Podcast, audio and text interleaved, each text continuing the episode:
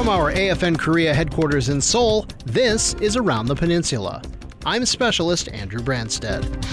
The 944th Reserve Medical Squadron from Luke Air Force Base, Arizona, has visited the K 16 Air Force Base in Daegu for their overseas annual training. Specialist Keith Robbins speaks with the commander of the unit about the experience. The 944th Medical Squadron, in support of the 7th Air Force Support Group, demonstrated its capabilities to receive and treat casualties during wartime scenarios. During the exercise, the unit conducted an inventory of a 25 bed field medical hospital to make sure all the equipment was present and working properly. Lieutenant Colonel Catherine McMorris, commander of the 944th, says the training wasn't difficult because of preparation. We train for this when we are at our unit training assemblies, and then we were basically invited to come back, and for some of us, this is our third trip.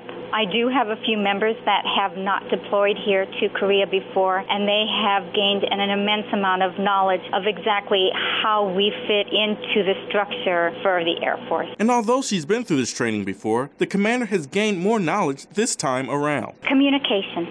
That is what I have learned. That if you do not have communication with the people that you're going to be working with, then it's a setup for failure. Specialist Kenny Robbins, Camp Walker, Korea.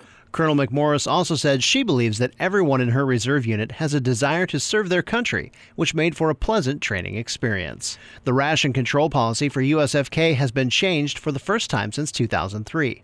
Army Private Tyler Ferris tells us how the changes will affect soldiers and civilians shopping in Korea. One major change to USFK's ration control policy is the raising of the monthly ration dollar limit. The old regulation was written back in 2003.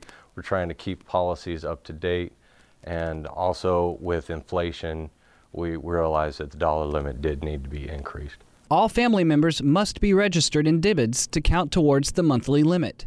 The other big change to the policy affects the way beer is counted towards the monthly limit of eight cases. It used to be uh, manually written, anything under a case wasn't being registered.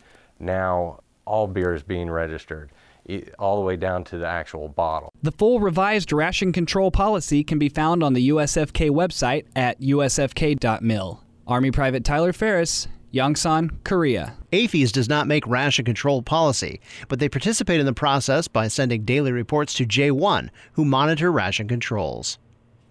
That's it for this edition of Around the Peninsula. For more information on what's going on around Korea, tune in to AFN the Eagle and Thunder AM, or log on to afnkorea.net. From Seoul, I'm Specialist Andrew Branstead.